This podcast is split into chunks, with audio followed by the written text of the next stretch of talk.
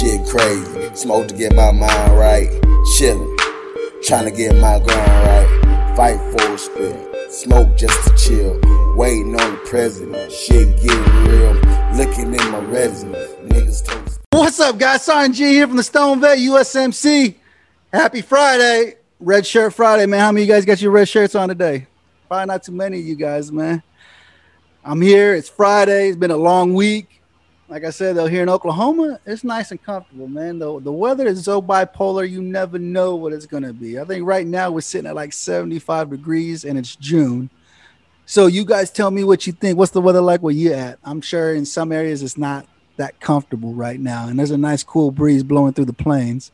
A lot of you guys like, why Oklahoma? Why Oklahoma? Because I can have my cannabis, I can have my concealed carry, and property taxes are hella cheap. Unless you're 100%, then you don't ever pay any property taxes. you know what I'm saying?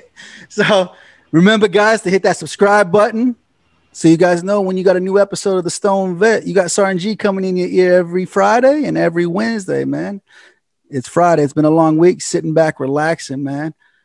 I have the honor of bringing on Frank from Crayons Ready to Eat, man. I am so excited this Friday. What's up, Frank? How you doing today? I am doing fantastic. I appreciate you having me here, buddy. I really do. No, absolutely, Devil. This- I love this. I love when I can bring. Not only do I love my show when I can bring veterans on. We all brothers and sisters, you know. But when I can bring another freaking jarhead on the show that can actually hang out and understand, we can understand each other. Every word that we talk, we can understand each other, man. And it's great when I can bring jarheads on the show. Some of you guys are like, oh, whatever, you know. But this guy right here created, since you guys always were calling us crayon eaters, crayon eaters, crayon eaters, guess what? He said, I'm gonna capitalize on this thing. You want to call us crayon eaters? Let me make some money off of it there. So he guess guess what? He created crayons ready to eat, man. From what I hear, they're absolutely delicious. I'm about to get my hands on some. He's been he's been swamped. He's getting everything ready for shipping, man. From what he's telling me, he's just like, I need an assistant. I gotta have an assistant to answer my emails, answer my text message, messages whenever they come out. I need it, you know. So Frank joined the Corps. He's a little bit older, man. He's, he's it's cool though, man. He's not he's not old, but he I mean he joined the Corps back in the '90s, you know, when I was still in middle school and he joined the Corps. Let's not talk about age or anything. yeah, make me feel old. yeah, Yeah, I'm getting it. up there too. I'm starting to feel it now. I just had my I just had my birthday not too long ago, and I was like, damn, dude, I'm getting old as hell now. I got to figure out what the hell am I going to do with my life, you know. So what? So you you you joined the Corps. You joined the Corps, and you said he, you won't believe this bullshit. He told me. I asked him. I said, what was your job, dude? What was your MOS? Some of you guys, I don't know what you guys, Army guys call it something else. Air Force is AFSC or whatever. I don't. MOS. What was your MOS? And you won't believe this motherfucker told me. What would you say your MOS was, Frank? The only MOS that mattered in the Marine Corps 0311 Infantry. oh, he was a fucking grunt. You want to talk about people eating crayons? These are the guys who eat all the crayons. Oh, oh my gosh. Tell us a little bit about your time in the Corps, man. Let, let people know who you are so they can get comfortable with you and find out who is this Frank, man? Who is this guy? Who's this jarhead hanging out with Sergeant G tonight? Well, just just to give you guys some reasons of, of why I joined the Marine Corps, and, and these were reasons found out later on. I come from a small town in the backwoods of Ohio. You know, there was nothing there. There's still nothing there. There's no, no nothing. So, you know, I was had an opportunity by a mentor of, my, uh, of mine when I was younger to take me to the Marine Corps recruiting office and or a couple of them and make me to help me decide to what I'm going to do after I graduate high school. Now, this was the summer of my junior year. 1994. And I was like, all right, let's go. So he takes me, and I, did, I decided that I was going to join the United States Marine Corps. Um, and it and it was ready to go. You know, went through the delayed entry delayed entry program. Uh, for those of you that basically I enlisted a year before I went and and was prom you know had a promise that yes I am definitely going unless you know something accident happened wise whatever but it never did. I graduated high school June 1st of 1995.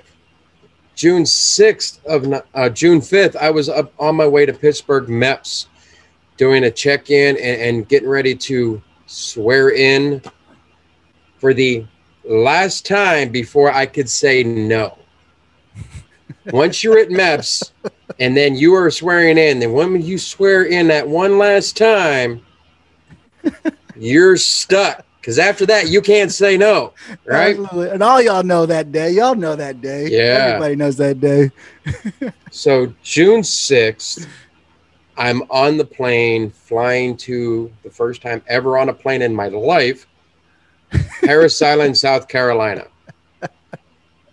Now, mind you, I land, we get out, we get on a bus, and we're driving around for like three and a half, four hours, late in the night, into the morning, and we have no clue what in the heck where we're going. We're like, why is an airport this far away from where we're going? What in God's green earth, right?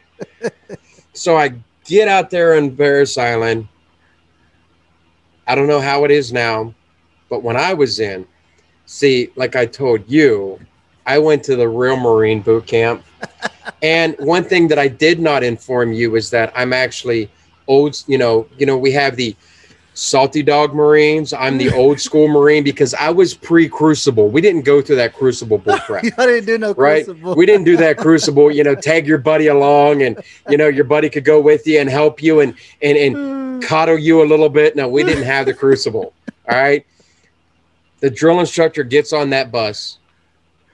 The fear of God just got shattered. And as soon as that guy stepped on that bus, he stopped in on that bus and and looked and just open mouth and unleash all hell fury, yelling and screaming to get off of his bus, get out there and you know, boom, boom, boom, boom, everything else. That was June seventh of 1995. Oh, we all remember those days. We we remember remember what it was like. See, when I went through, we did the crucible. We did the crucible. The crucible has changed since I've been through, right? So the crucible, like I said, you guys, like I tell you guys, you guys can go to PI. If you guys go to PI, congratulations. You probably enjoy being bit on the ass all fucking day, day in and day out. You know, so I tell people, I'm a Hollywood Marine. I live in Oklahoma, so I'm, I'm on the west side of the Mississippi. So we get to go to California. Unlike you, where you say you drove around for three or four hours, we were watching airplanes land and take off every fucking day. We were literally on the flight line when we trained. Like you're watching planes in and out all day long. You're like, son of a bitch, dude. Like that's sad that you just see these planes take off and they come in, they take off. There's more Marines leaving, there's more Marines coming, more people trying to be Marines, you know? Yeah, but but the thing is, is we have more mis- military bearing because a we don't have civilization around us like you do. Two, we are embedded. Whenever those daggone sand fleas bite your ass, guess what? You better not flinch because if you flinch, you're pushing. You're going to the sand pit, and then shit. then then if you slap one and kill it, oh no no no no no no no no! You better find it. You better build a casket for it, and you better give it a damn good proper burial. And then you're going for an island hopping campaign. Most of you new Marines don't know what an island hopping campaign is. Okay, I don't know. Do you know what an island hopping campaign No, an is? island hopping campaign. Okay. yeah. So, and the other branches definitely don't have a clue what an island. They ain't got no idea. Like, what is. the hell's Okay. that? What the hell's an island hopping campaign? yeah, we'll, yeah, we'll let them stew on that one. right. But yeah, so, you were in for some time. You say you got out back in 02, correct? Yeah, I, I got it in December seventh of 02. December 7th of 02. This guy started hitting me with knowledge on all this shit. Boom. He's like, what's this day? What's this day? Dude, I ain't studied Marine Corps history or anything in fucking since 09 when I got out. I was like, I'm done. I'm not done. You know what I'm saying? I was like, ah, he started hitting me with all this stuff. And I was like, oh, wow, this is freaking amazing, you know? Like, but he's had every his whole time in the career, he in the Corps, he's had a lot of dates that are you're just like, damn, dude, like you were meant to be a Marine with all this shit, all the dates that you hit going Yeah, into the exactly. You like I said, I was born on February 23rd. February 23rd. I bet you guys don't know what day that is. He just freshed my memory. And I was like, oh shit, no shit. Ain't that the damn truth? I remember seeing that shit all the time. You know, it's the Marine Corps knowledge, right? That's the that's when that Yep. flag went up. That's that memorable moment when that flag went up on Iwo Jima. He was telling me, man. Yep, 1945, the flag raising of Iwo Jima, February 23rd. And so during your time, when you was time to transition, I don't know if it's changed at all because when I was in the Corps, it it's became horrible, dude. Like the transition for people to transition out of the Corps, you know, getting out of the Corps because you when you were in though, you when you were in, you was on 03, but you your ass, you was telling me you you went to Virginia as an 03? I wasn't intended on being an 03 whenever I joined the Marine Corps, okay? You didn't sign up and say, I want to be a grunt. I want to be a grunt. No, No, no, no, I didn't. You know, I, I I ended up finding out about this, you know, thing called Marine Corps Security Forces. um is that I'm like Marine Corps Security Forces. I'm like, well, what is this? And they're like, well, you can, you know, you get to wear dress blues. You get to, you know, you can have a chance to join Eighth and I, and you know, go on a presidential duty, and you know, be the guy sitting outside the White House, or you know, all this and everything else. And I'm like, sign me up, I'll do it. Yeah, that sounds Right? awesome. sign me up. I'm like, okay. Um, I'm like, all right, good to go. And um, I'm like, all right, here we go. So what do I do? Join the Marine Corps and uh, go into boot camp. Go to Camp Lejeune for uh, basic training or uh, SOI uh, infantry training school. Because in boot camp is when I found out that You're gonna I was an grunt. 0311, right? right. I'm like, all right, okay. And that's when that's when majority minute, of us find out what our MOS was going to be. Because I know when I was in boot camp, I, I told my recruiter, I said, "What do you do? What's your MOS? What's your job?" He's like, I, "I'm a bulk fueler. I fill up airplanes and stuff." I was like, "I want to do that job. Shit, I can come back home and work at the airport, right? Filling up planes with fucking bulk fuel, right?" Hell no. I got. I went to when I was in boot camp. They're like, You're gonna be a uh, 1161? you're gonna be a refrigerator mechanic?" I was like, "Oh fuck, that's even better." Working on HVAC equipment. That's that's even better, you know. And so they sent me to, to Uh. Aberdeen Proving Grounds, Maryland. And I was like, all right, I got there. No shit. The day before class starts, the fucking commander pulls me in the office. He said, You too stupid for this job. Your ASVAB scores are too low. You can't do this job. And I was like, What the fuck? I said, I said, so where am I gonna go? He said, I'm gonna send your ass to Camp Lejeune. You're gonna be a water purifier. I said, Motherfucker, like Pauly Shore. Huh? He's like, Yeah, like Pauly Shore. You're gonna go purify water for a living. I said, Motherfuckers, dude. I all right, I'll go, I'll go and I'll, I'll go purify water. Man, I got went to that job. I did that job. I was in that MOS for for twelve. I did twelve weeks in that MOS learning that job. Spent nine years in the Corps. And I never purified water once. The whole nine years I was in, I became a diesel engine mechanic. Is what happened. wow, that's that's just Yeah, because when I was there, they asked me, you know, you know, when you graduate MOS school, they ask you where do you want to go, East Coast, West Coast, or overseas. And I told him, I said, what do you recommend? You being you being the instructor and doing this job for years, what do you recommend? He said, go to Okinawa so they don't send you your last year in. Because I thought I was only going to do four and get out, right? They said what will happen majority of the time is that they'll wait till your last year that you're in, and they'll send you over there, and you have to get out over there. And I was like, I don't want that shit. I don't want. I was like, send me to Okinawa then. Let's go to Okinawa my first year in. My wife was still in high school at the time. She was still finishing up high school. I was like, all right. So I told her, I said, hey, I'm going to Okinawa for a year. She still had a year of school you left. I was like, I'm gonna go. Why you? Why you finish up high school? I'm gonna go to Okinawa and get and get my shit, finish out my year. So when I get out, I don't have to worry about going back and leaving your ass here. You know. And so that was the best year of my life. I tell you what, best year in the Corps was that first year in Okinawa as a fucking a PFC, PFC Garcia checking in for duty in Okinawa. But that was my time, man. But you said, did you ever get to do anything fancy? You work for the president? Uh, no. So, like I said, in boot camp, that's when I found out that I was an 0311. It was like, okay, good to go, not a problem. sure, let's, you know, all right. So I go to SOI, train to be an infantry. Then from there, I go to my schooling, which was Marine Corps Security Forces. And Marine Corps Security Forces, they sent me to Chesapeake, Virginia which is outside of Virginia Beach. Right. All righty. So I'm there doing my Marine Corps Security Forces.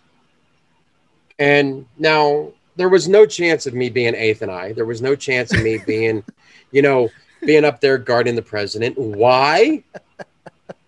Because this country boy could not swim the proper way. I knew how to swim underwater and short distances. I don't even know how to doggy paddle. Boot camp, I learned how to do the elementary backstroke just to get fourth qual. So guess what?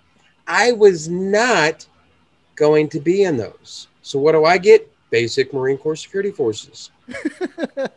Where do they send me? Washington State, Bangor, Washington.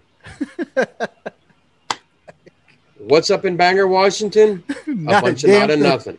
Not a damn thing. I'm up there in Puget Sound with 4th Platoon, Marine Corps Security Forces, guarding decommissioning of nuclear subs. Walking around catwalks, stopping drunks from coming onto the port from them decommissioning nuclear subs while it's raining every damn day. Oh, you hear that, guys? You guys out in Washington? That's all it does is rain. Frank will tell you. He's a he stood watch, and that's all it did while he was standing watch was just. Dude, it was supposed to be a two-year contract. I was supposed to do two years on my my my you know my time up there, and I literally I was just I can't do this no more. I'm like no, I'm I'm like I can't do this. I'm like I'm no. I requested a transfer. Yes, I requested a transfer. Now- Oh, the the the uh, higher ups there at Bangor, Washington, did make sure that they took care of me whenever I transferred to the infantry. they took care of me really well. So apparently, somebody had put in a nice request to make sure that I gave me a duty station of their choice, or put me into a unit of their choice while I was going down to Camp Pendleton, California. they Yeah. hooked you up. Oh, they hooked me up. I, I I- I knew that I was going to the infamous Alpha Company One Five, the Alpha Company One Five. Okay, Right. So those of you in the Marines, you know we're not going to go on that history lesson, but Alpha Company One Five, right? You giants know. You know what he's talking about. So when I get there, I find out that I'm going to be put in boat company. I'm like, wait a minute, wait a minute. Did you say boat company? okay, I can't swim. I'm like staff sergeant. I'm like, is there a you know, is there an error here? I'm like, I'm a fourth qual swim. I can barely, you know, do the elementary backstroke. They're like, that's what's on your request transfers. You're going to boat company. I'm like, These motherfuckers got me. They got I'm me. like, I'm from the backwoods of Ohio. The best thing that I got for a beach is what's called bar camp, that actually is a man-made water that you have sand put in the front of the water, where you have water with buoys with rope that separate you from the fishing area of people driving, you know, bass boats and stuff fishing on. And I got fish twirling around me. That's the beach to me. Or we got stripping pits that they coal mined and put in, you know, filled in with water and threw fish in that sucker. That's water. I don't know the ocean. The ocean's got shit in there that I have no clue of. All right. So I'm like, boat company, what the hell? I'm like, what do you put me on? Right. I don't know what I'm like. Am I getting on this freaking big old you know, metal thing out in the water? That's when I get corrected. That's a ship, not a boat. You know, a boat's a submarine, or I get put on a you know. So I got put on what's called a zodiac. I I'm like, wait a minute. I saw those on a few posters in the Marine Corps recruiting office. All right, I got that. You know, sweet. Yeah. Lo and behold, of course, I, I call it an initiation because they knew I couldn't swim. No shit, Um, right? So we get out there in the middle of the ocean. Now I am there is a lot of things that I am not afraid of. I will tell you this right now. I don't care what it is, how it is, animal, this, and everything else. I ain't afraid of much. There's a very few things that I am afraid of.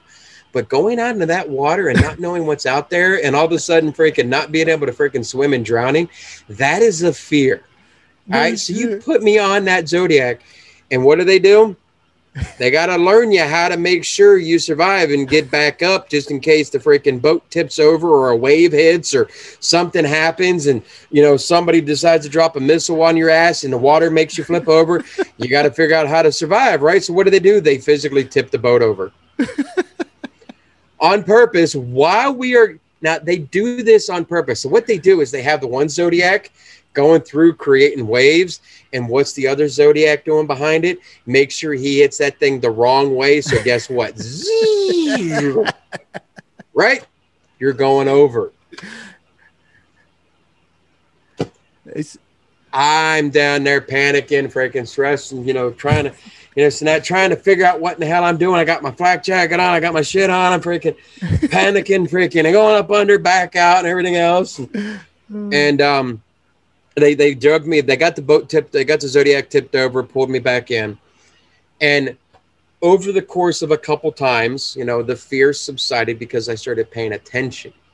There was this one guy on the other boat that he had he held onto the rope a certain way. and then I saw their boat tip over and what happened whenever they put the boat back over? Boat comes over, he's on the end It's in the water. When it goes over, he's pluffing inside of it. He had a hold of the rope. He was underneath of the boat where there was air between the boat and the water and he's still breathing and he's holding on something to keep his ass from sinking. No, I'm not saying it's not saving him from any sharks down there biting on his feet or his, you know everything no else. shit, right? He's still got air, right? He's Dark surviving. as shit, but he's surviving. So I learned how to do that. So next time that boat tipped over, guess who was on the inside dragging everybody in? No shit. Like this the- 0311. I can swim. I can swim. I can do it. I can't swim. I can't swim, but I can sure as hell hold on and have, save my ass from dying and be the guy bringing shit, right? everybody else in. I ain't drowning. I ain't gonna drown. Yep, I ain't drowning. Hell no, Pacific Ocean can be mean. That's what I think. That's what, I think that's what a lot of people forget is that Marines, we always by the ocean, never fast. No matter where you go, ninety percent of the time you're gonna be by the ocean, East Coast, West Yeah. Coast, or overseas. It don't matter. Ninety Yeah, percent of the time, unless you're one of them lucky motherfuckers that never served with Marines, and you get stationed in some fucking boondock town in freaking New York or freaking Ohio or somewhere, and you're just like, how the fuck you get stationed there? You know. Yeah, But majority of us, 90% of us, 98, 99% of us, we by the ocean. We always gonna play in the ocean. it never fails, you know. And and, you know they say you know it's on air, land, and sea. Since when has an ocean been called a damn sea? right. Right? I'm like, why? Why are you calling the ocean the sea? Try, I know we're trying to make it sound like we're, pi- you know, we're, you know, we're derived from Vikings and pirates over here, but shit, that ain't no sea. That's the ocean. I don't know what's in that sucker. I don't know what's in there. There's so much shit in there. There's so much shit in there, man. Oh, Yeah, especially you know whenever Go ahead. You know, especially when we know, and I don't know about you, but when I was in, whenever I was stationed in Japan, we did six month tour. We were on the, I was on the Dubuque. Our target practice was trash that we threw off the back end of the freaking boat, off the ship. Right. So I know some of the stuff that's in there, but other than that, I don't know what's eating that shit. I don't know what's eating all that shit that we throw in. Yeah. That's the that's the crazy though. That's what I, that's what's telling Frank though. I said Gunny Estely over there, born in a bar. He's got some. He's writing a book, like I told you guys. He's writing a book. He's got a book coming out November tenth, twenty twenty one. He said I'm gonna I'm gonna launch it November tenth. I said of course on the Marine Corps birthday we're gonna launch it and get it get it going. He's like yeah, he's I'm gonna launch it. And so, so I was telling I was telling Frank I was like you gotta get some of your stories over there. I bet you they make a good make a make it a real good book over there. I mean he's got awesome stories. Like you can look him up and see some of the stories. You're like, oh, you, you your stomach will hurt from laughing so hard because you're like, holy shit, this shit really happened. Because I don't know about the Air Force, the Army guys. I'm sure they got good stories, but Marines, we we got some amazing stories. We've done some stupid shit, but. We, we crazy and we we crazy ourselves, dude. We all come from different walks of life. Like I said, you Frank, you come in. You said I'm from small podunk town out in Ohio. He said my graduating class was like hundred people. you know, yeah. and so and then for us Marines, we come from. I mean, you when you was in the Corps, I'm sure it's the same way. Is that we all come from different walks of life, dude. You got people from New York, from Brooklyn, from Cali, from Florida, all over the country that live a wholly, completely different life, and we all come together to put that damn EGA in our hearts and become brothers. Exactly. Once a Marine, always a Marine. And the, Always. the thing that I love about the Marine Corps is I don't know if they do this now, but when I went in, I was a green.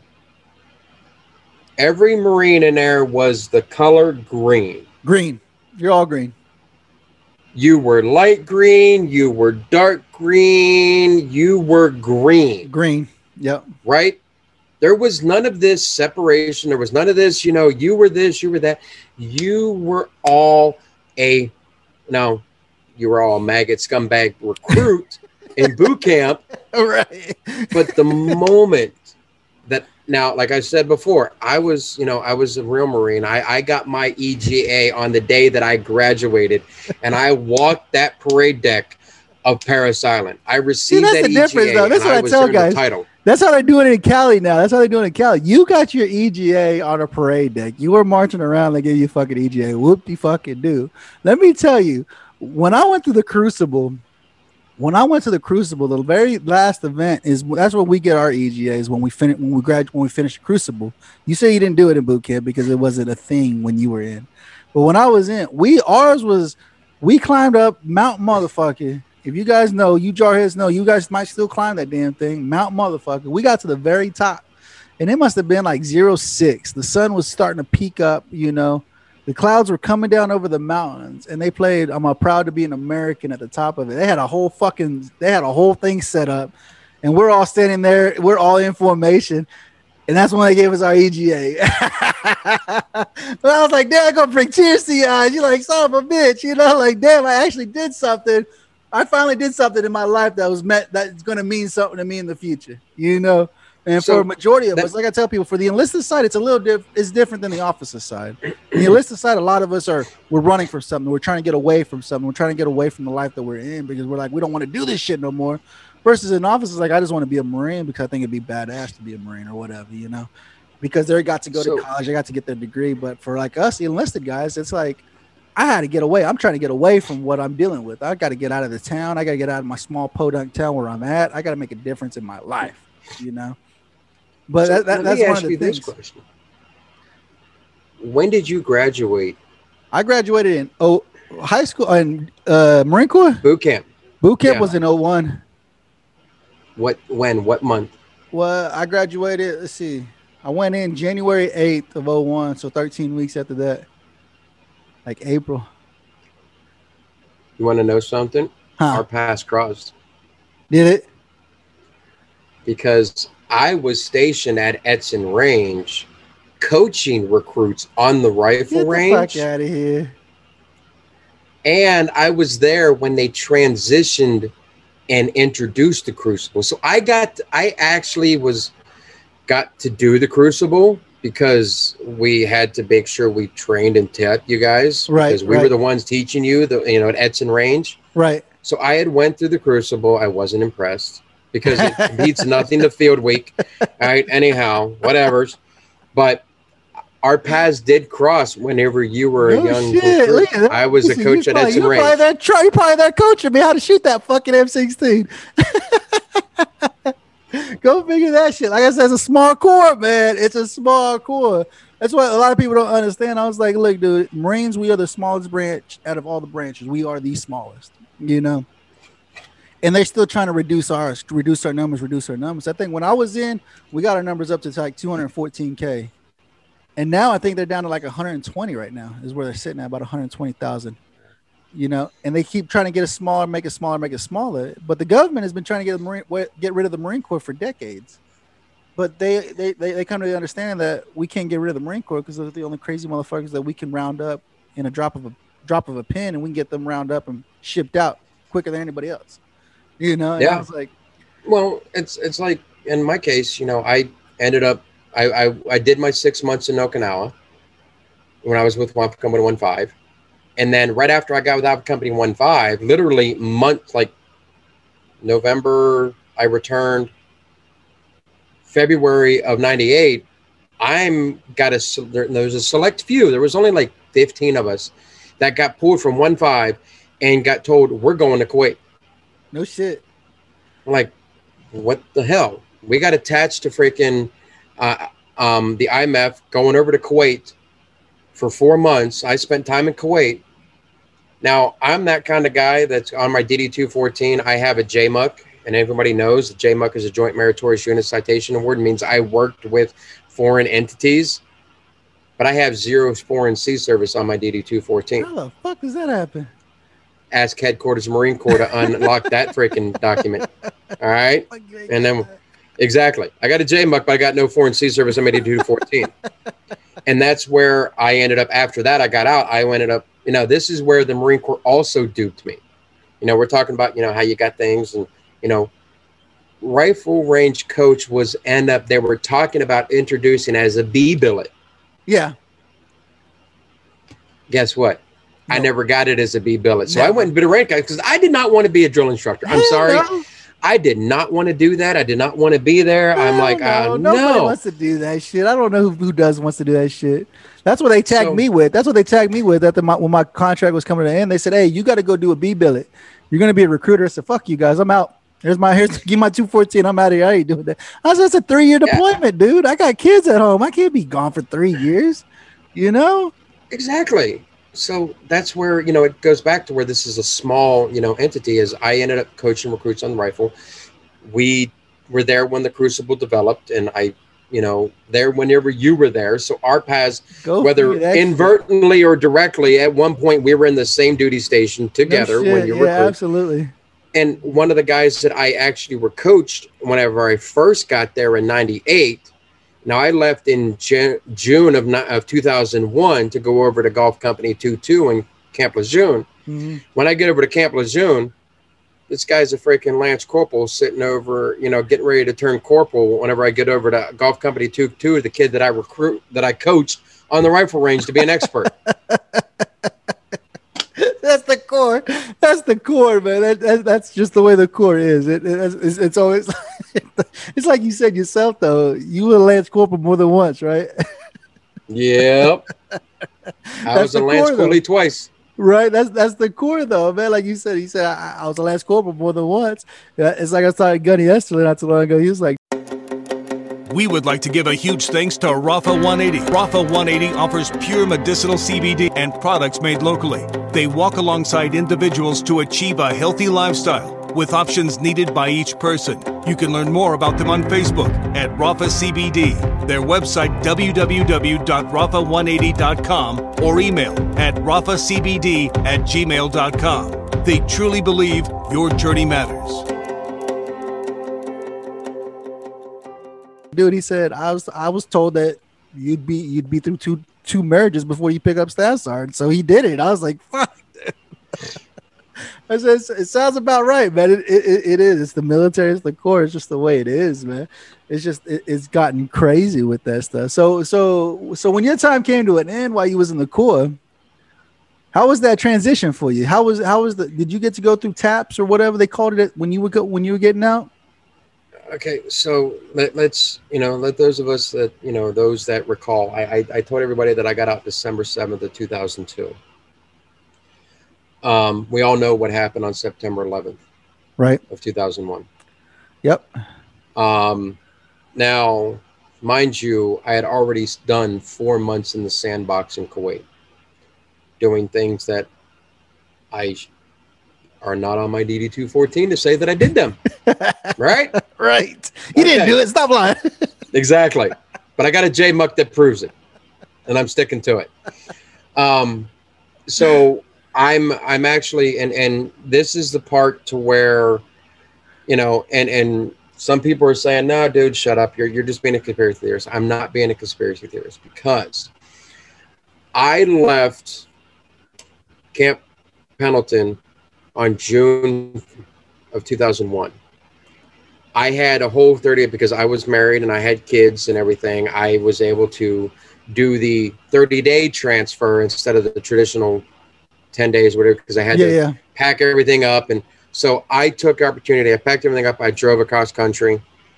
And um, I ended up, once I checked in the golf company 2 2, I'm finding out, guess where I'm going next month in August of 2001? Back to California. No, just got here. I'm like, what, what, what, why? What? Why? And guess where they guess where we were going for one month in California? Where you going? CAX. Ah, two nine. You go to two nine.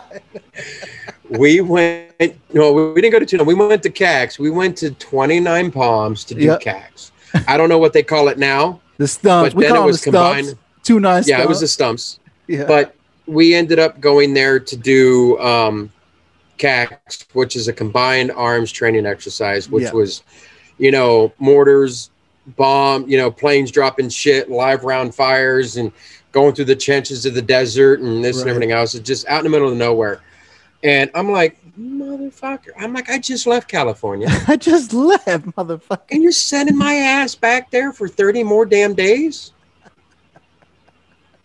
God this goddamn jarhead can't cut your break i can't swim. I get stuck in boat company.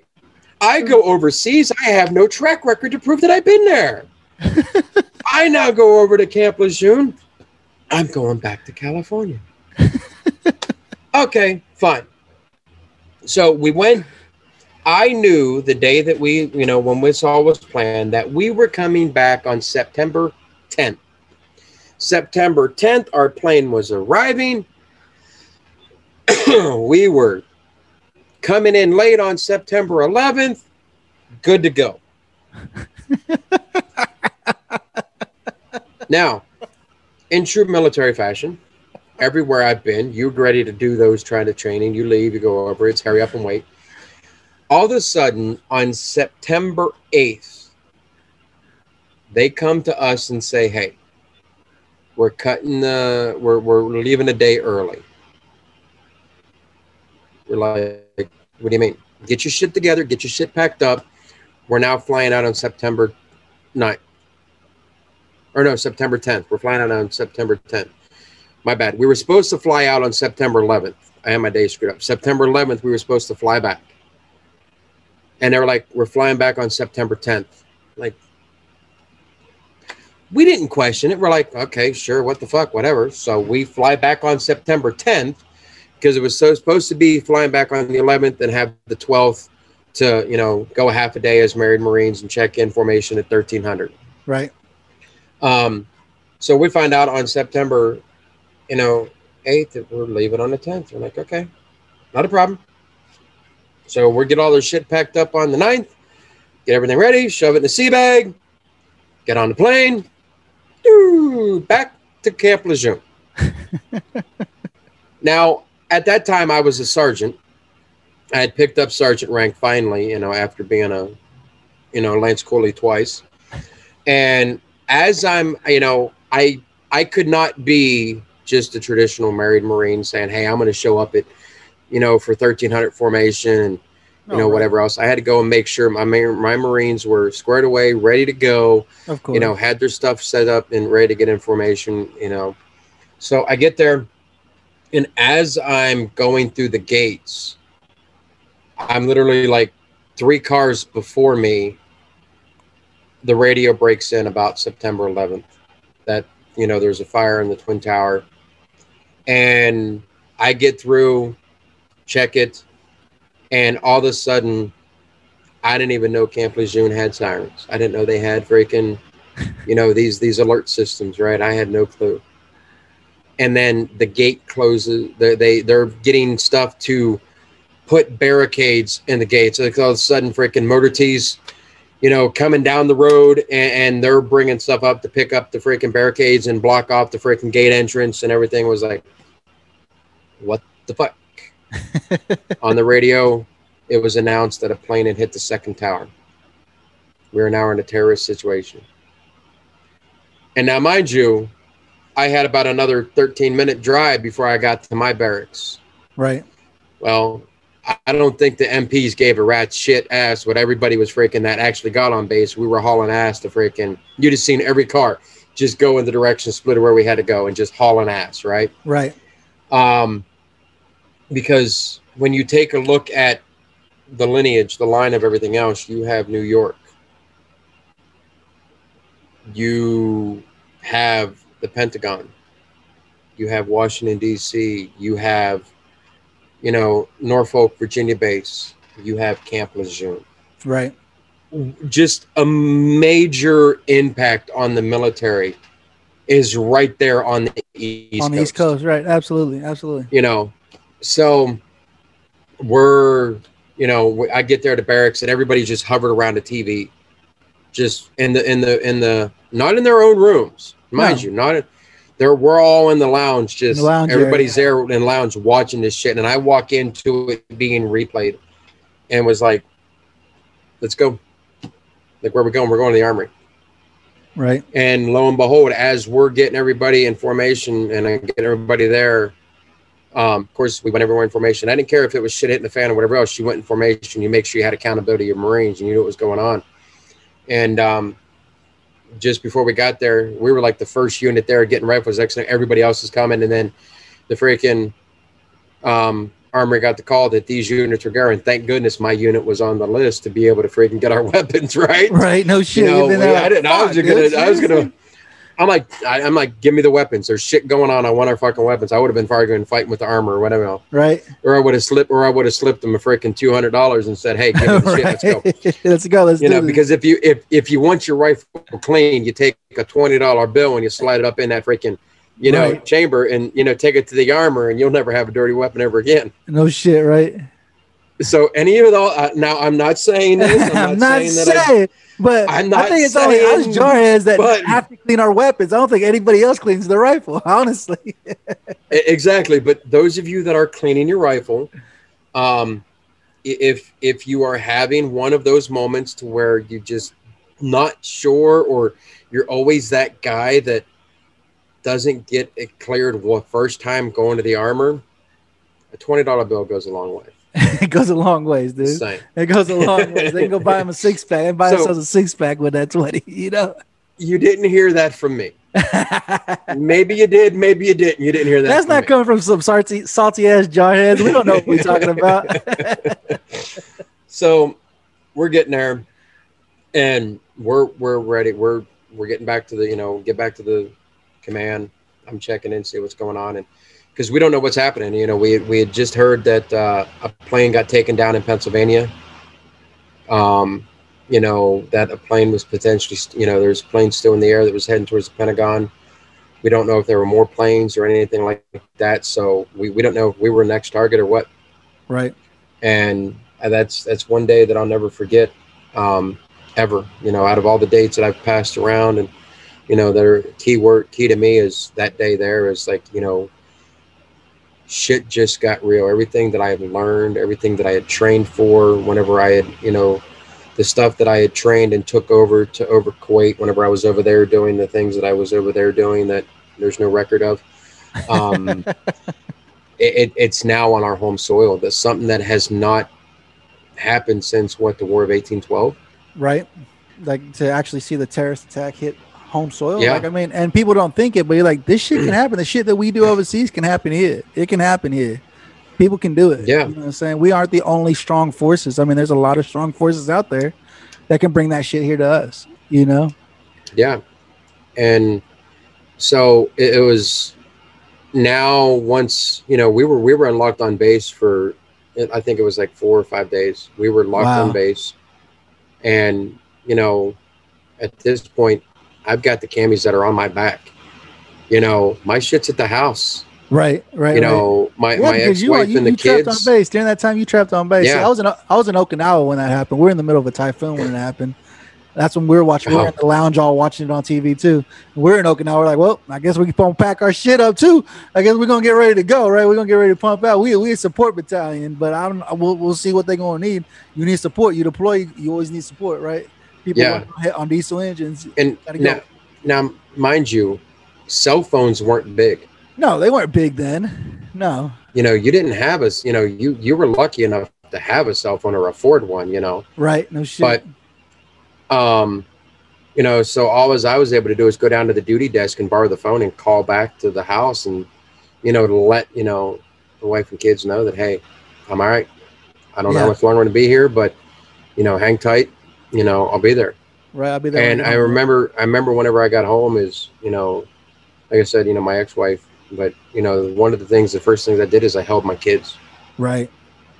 You know, I held my kids Absolutely. because that it's like, you know, just being able to be able to be alive and knowing that you know I still had them here and that we had 343 people died in you know the cra- the the towers and I forget the total number in the planes Yeah. you know that crashed but it was like shit and No shit. guess what It is. It is it's, it's things like that, dude. I I mean, that's that's why I do this show, though, so we can talk. We can talk about this kind of stuff, the things that we think about, and the things that continue to haunt us on a daily basis. We deal with it. You guys understand. You guys know. This is why I do the stone. This is why I do the Stoned Vet. This is why I do what I do. I talked to Frank, and he said he don't smoke cannabis. But hey, you know, everybody has their day. Everybody will have their day when they come to a plant, right? It is. It's it, it's medicine. A lot of people don't understand that. People are still stuck on the stigma because the government gave it a stigma, saying it's bad for you, it's bad for you, bad for you. I mean, back in the '90s, the whole Dare program, stay no to drugs, say no to drugs, and cannabis is one of the biggest ones. They say say no to, right? Because the government gave that stigma on cannabis, on how bad cannabis is. But now there's research projects. Brian Buckley out of Helmand Valley Grow Company out, out of San Diego, California. He's there in San Diego he has a multi-million dollar research project going on on cannabis right now and the medicinal benefits of cannabis to help us who are suffering from ptsd body aches back pains. We're marines. We have our bodies hurt. I don't care who the hell you are. I don't care what what era of the corps you were in. Your body fucking hurts. Everybody had to put a pack on. Everybody had to hump their asses off for no damn reason at all hours of the night right? Oh.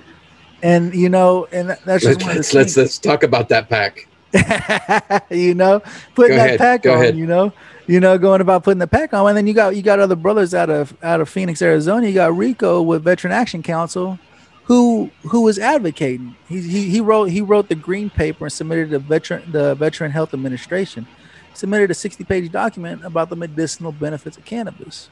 Because, like you guys know, I'm a huge advocate for cannabis because I understand the medicinal benefits it has for us. It helps me with my PTSD and my body aches when I'm hurting. It helps. And it's, it's, that's the biggest thing is breaking the stigma, educating yourself. Just like medication, when, when the doctor puts you on medication, he says, "Come come back in two weeks and let me know how it's working for you." It's the same thing with cannabis. When you use cannabis and CBD and CBG and CBN and CBDV and all these other CBDs that are out there, when you can mix that with THC, the medicinal benefits are phenomenal. You know.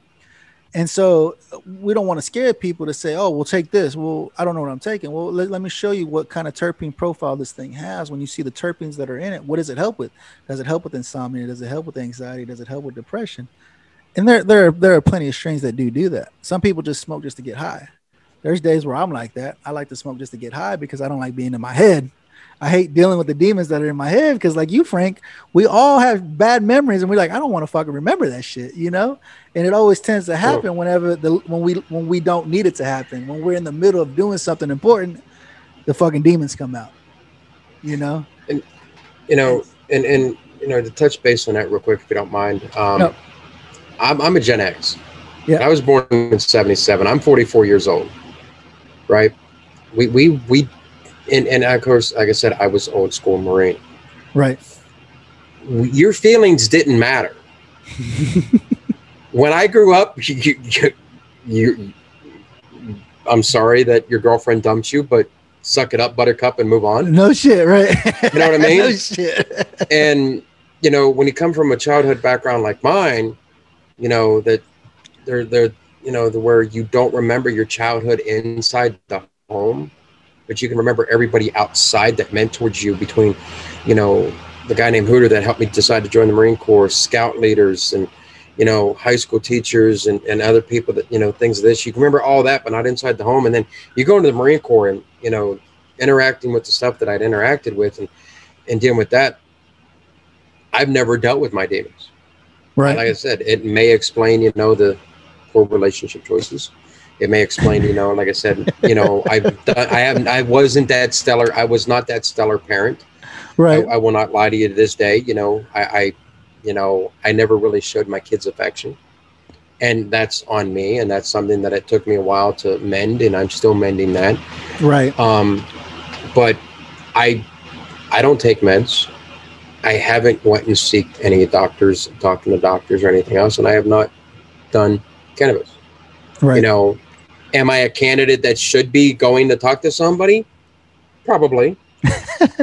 Am I somebody that should probably attempt, you know, to maybe smoke that because I body hurts and you know my neck, my back, my knees, my hips, and every time I walk, I get snap, crackle, pop going on. um, because or you know, and that or that you know I get days that I just can't sleep for crap, or there's days that I just want to do nothing but sleep. Right. Right. Right. Maybe there is. Should I? Like I said, I'm a Gen X.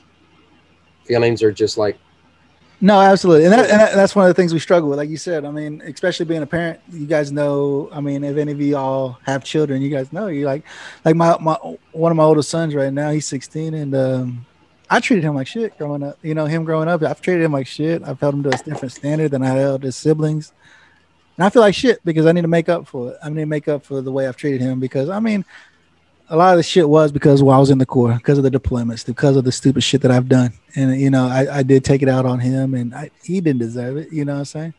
He didn't deserve it. And it sucks, dude. It, it sucks. But I mean, that's one of the things that we're trying to learn as veterans is being able to reach out to my brother and say, Hey, dude, I'm hurting today. You got a minute to talk so I can get the shit off my chest. You got can you got a minute we can hang out and bullshit for a minute just so I can get my mind right, so I can get right before I go back talk with the family and be with the family.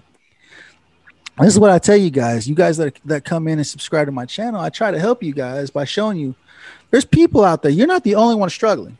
You aren't the only one struggling. We all struggle. Whatever it is, we all struggle with with with the demons that continue to attack us. And that's why I say we have to build our community around us. We have to build our community around us as the veteran because we can relate when we bring our brothers in like Frank he can relate to what I'm talking about. He can understand. He knows. He's like, oh, I, I got it, dude. I, I dealt with that shit last week, or I had that last month happen to me. Let me tell you how I got out of it. Let me show tell you how I got out of the funk. You know, I've got I've got I've got acquaintances that I talk to right now. They're like, man, the demons are attacking me today. I feel like shit. I'm depressed as hell. I don't want to do shit. And I just keep texting, how you doing today? How you doing today? I'm not annoying motherfucker. I'm gonna tell you, I'm gonna text you, make sure you good until you get your ass off that couch and go and do something and find your purpose again, you know? And you, Frank, you found your purpose, man. I mean, I don't know how your transition was from the Corps. I know for me, it sucked. They gave me a week to transition from four years, from nine years of active duty. They told me go to this class for a week, and they're going to teach you how to get ready for the rest of your life Oh, after the Corps. that, that's You know- why I wanted to give you that precipice of 9/11. Um, yeah, because when I got out, um, I got out on December seventh of two thousand two, which I've already said that is. yeah, We were we were on the verge of deploying. yeah, Afghanistan. yeah. Because you're right there. You're getting ready to pump out. Yep. And now, when you talk about the packs, now when I was in, I didn't have. I still had the Woodland camis. They were changing Oh. over to the digitals. I didn't have the digital. Yeah, I was the same way. I, I train. I did the transition. I did the transition over here. I didn't have the MOLLE gear. I had the Alice pack. the Alice pack. Yep. Okay. So anybody that's done the, with the Alice pack, the MOLLE pack will save your body somewhat, not 100%. but it saved But- it better. The Alice pack does not do anything for your body. It makes it worse. And then you try shoving about 120, 30 pounds of shit in there to give you a 150 pound pack with a metal frame and a freaking, you know, canvas bag. You know, you're fitting about so you're around about 150, you know, between your flak jacket, your Alice, your Alice pack with a metal frame, your belt with canteens on it, your camis, your boots, you know, come on Full ammo. Full ammo. full ammo, you know, on this shit. So, and that's whenever I had found out that my body was beat to shit right. I we were on a seven mile hump, easy seven miles out to the uh, middle of the woods of Camp Lejeune, and then literally halfway through, my body was my back was screaming, was hurting. I had pain shit. shooting up and down. And literally, I could see the LZ. Now, mind you, I was the sergeant, and I already talked to my Marines, and I had spent time in that sandbox. I know that you get there in February, it's cold as shit. I know when you're getting there in June, it's 140 some degree damn weather. It's hot as shit. That's what I tried to tell my I- son. I said it's literally hell on earth. Like you be in the summertime, it's literally hell on earth. 8 a.m. Oh. It's 140 degrees. Whatever fucking And- it- The kicker is you better have fucking long sleeves. Why? Mm-hmm. Because when you're in 140 damn degree weather, whenever it hits night, that shit drops 30 degrees and you're It's fucking cold as freezing. shit. It's cold And it may hell. be 110, but it's freaking cold as hell to your body because you're like, what the fuck just happened? It's a culture. What happened? It's, if you got shock. beanies on, you got your beanies on. You're like, it's fucking cold as shit. It's, Yeah. it's 98 degrees out here. What are you talking about? I said, it's cold as it. right? After you're sitting in 140 degree weather out there in the middle, you know, in the sandbox. Oh no shit. So I, I knew what was coming. I knew where we were going. And when I was on that hump, I dropped. I could not feel my waist down. I was paralyzed. shit. And they're taking me out on the stretcher. So instead of my Marines humping back another seven miles to get the endurance, they're all, I'm off. I don't know what happened. I go to medical. They give me this freaking, sh- they didn't even do x rays until No. after they gave me these shots in my fucking backside. Right? Then they sent me off for x rays. No, no. What are you talking So- about, dude? Yeah. So I go in there, they get, you know, they get the x-rays. They're like, well, you got a bunch of shiny particles in there. Maybe it's a defective film. All six films? Sure, whatever. right? So finally, whatever this shot was, eight and a half hours later, I'm actually getting feeling back in my body and my legs and able to sit up and function. And you know, that was that was terrifying. And I'm like, Oh, I'm what the fuck? And I'm I'm now I can't move my lower half. right. Hey, what the fuck? I break my I'm like, spine or what happened? hell? What the fuck did I do? Exactly. I'm like, what the hell's going on? And that's whenever I found out I had two deteriorated disc, a pinch nerve, uh, two deteriorated disc, a um, herniated disc, pinched nerve, and both hip displacements in my lower back. Godly. And I'm like, so? I'm like, I'm sitting there, you know, finally going, you know, going through the physical therapy and whatever. And I'm like, six week light duty is not going to cut it. So on my fourth week of light duty, I went back to the base and I'm like, I got to come back. I got to, I, I, I can't be doing this. I go into physical therapy, come in home, you know, yeah, I get to spend time with my kids and everything else, but I, I, I, I, I need to be here for my Marines. I can go over there and save lives. right. They wouldn't let me. Nope. They're like, you're too much of a liability. I'm like, okay, really? Uh, you're smoking crack. I'm going. I've been there. I know how to. I'm going to save Marines' lives, and you know. And then it was like either transfer, and you know, there was a few choice words that were exchanged between me and the, you know, battalion sergeant major.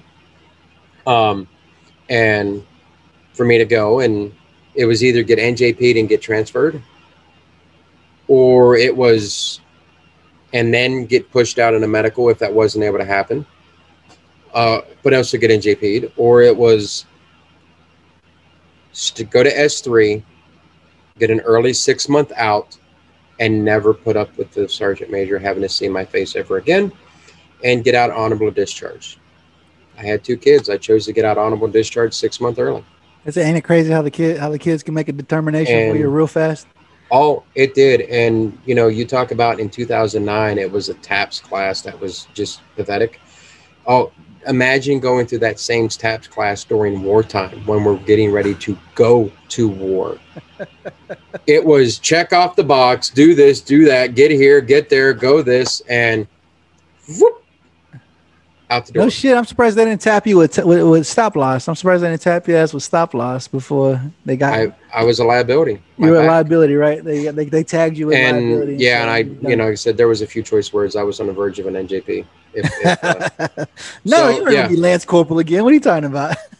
oh, I, I would have went from sergeant to lance corporal on that one. Trust me, it would have happened. But um, so for me, the transition was it, it was it was pathetic. Pathetic, right? Um, so, and that's a problem. what? That's a problem with a lot of from from what from my understanding. That's a that's a problem with with a lot of the armed forces that the transition because, like I said, man, regardless if you spend four years, fourteen years, or forty years, they're going to they expect you one week to learn everything you need to learn for life after the corps. You Well, know, Yeah, you know. Exactly. They take us. They Marine Corps. We got 13 weeks to build us up to be Marines. So they break you down from what you came in as and make you this badass motherfucking Marine. right? To one week to try to transition back to civilian life. back to civilian life, right? Because not only not only do you go to boot camp, you go to boot camp, then you got SOI, and then you got MOS school, and then you go in the fleet. So for the first two years, you're in training. They train you for the first two years while you're in the Corps. So if you're you're a four year contract, the first two mm. years you're training. You got to go and become what you what they want you to do, and then the next two years is what you're Yeah. doing your job. And they expect Yeah. you. So in four years, they expect you to to be this badass Marine. But when your time comes to an end, they don't give they, they wash their hands with you and say, All right, you don't want to work with us no more. All right, here you go. Here's a week long class that's gonna that's supposed to prep you. Somebody's supposed to help you write your resume, somebody's supposed to help you with your disability, somebody's supposed to educate you on your GI Bill, and some resources that are out there to help you transition to be a civilian, to try to live in this world after serving your country. You know, and that, that's the biggest don't thing. Understand how we think or nothing. Nothing, nothing, right? And so I got, I got a, I got a, it's a another jarhead dude. He's he's out in in Houston. He is uh Brandon Harris. He's a transition coach, and so his his his entrepreneurship is to help people transition from active service and try to get them help, get them the help they need, like working with resume writing, with job. How do, how do I do my job? How can I go about doing this? How do just different things to help them help people transition because like you when you got out you say you were in the work we got woodworking right you started doing woodworking when you got out of the marine corps right No, no that was later on. that was latest Oh, what'd you no. do when you got out what was it that you did I'm I did something that I recommend no veteran, no military personnel do. I got out. I moved back to my small podunk little area of Ohio where I knew what was familiar right and I bounced from job to job. Failed marriage. It was already failing when I was in. But I walked away from the military and veteran community. right I literally went back there. There was nothing there. I I, I did not want to go to the VFWs and American Legion. There's a bunch of old dudes sitting around drinking, getting drunk, and I was like, no, this isn't me. right I've already done that. I'm like, no, this isn't me. So I walked away from the military community. Um, and I stayed in Ohio for about 10 years. And I just, I, I I'm like, I, I left this town for a reason. I decided to do another stupid thing is I was a single dad, two teenage kids, packed up a house, four bedroom that I was paying like 60,000 for the house gave it back to the bank, packed up the house, put it in storage, two teenage kids, bought a one way ticket from Ohio to San Diego, California with $4,000 in my name. No job, no vehicle, didn't know anybody. My Marine Corps training kicked in, hit the ground, right adapt and overcome, find Right. your resources. So I hit the ground running. I'm still here eight years later. I had no job, no vehicle, didn't know anybody. I'm here eight years, still here eight years later. But what when I when I say is I walked away from the military community, I, I never associated myself as a veteran. I did for a little bit. Um, one of the jobs I had, I worked at the county service office. You know, working in a veterans office and thing. But else, I, after that, I was like, there was nothing. There was hardly anybody there. The information wasn't the greatest. Um, do not ever walk away from your brothers and sisters. nah, absolutely because i mean we do we will we will walk away like you said you walked away when you got out you're like i'm done i don't want to deal with it i don't want to fuck with nobody i don't want to deal with nothing you know and we Yeah. do because we, we we're prideful as fuck especially jarheads we prideful as fuck dude we're like fuck them if they don't want to help me fuck them i don't need them right that's just the way Yep. we think And You don't want to help Yeah. me? Right, fuck you. I don't need you. I, I, I'll, I'll go. I'll find somebody else that will help me. Do, do it. But like Yeah. you said though, you can't. You, you can't leave your family. We're all family. That's what I tell people. I don't give a damn what branch you are. Even now, the Space Force out of all fucking branches, y'all signed that fucking dotted line that we all signed when we went to MEPS, right? You signed that dotted line and said, "I will defend this country against enemies, foreign and domestic." Right? And so we all said, I got you six, dude. I don't know who the hell you are. I don't know where you're from. I don't know your walk of life. But I got you six, dude. I ain't gonna I ain't gonna let nobody sneak up behind you, you know? And me, I take that, I take that as an as an honor to help my brothers and sisters. You get out of service, dude. Like you said, you said I fucking packed all my shit up moved off to San Diego, California, and I had four thousand dollars in my name. And I didn't have shit. I didn't know nobody. I didn't want to associate myself with, with with the veteran community. I didn't want because a lot of us, like you said, we are all stubborn as hell. My wife will tell my wife will tell you, she's like, You fucking Marines are the worst. You guys are stubborn as fuck and you don't want to talk to nobody if they ain't they ain't there to help you. And I said, Well, I, we're here to help each other. And if you if you if you see me as a threat, then I don't want to associate myself with you because I'm not a threat. I'm here to help you. I'm here to assist you in what you need to become successful in what you want to do. It's Friday. You ain't got a job. We gon' get high today. Dark of the flesh, the deep of the roots, green of the weed. You know it's true. Puff, puff, pass. Trying to get high. Got high blood pressure. We coming down. Good smoke. Please numb me down.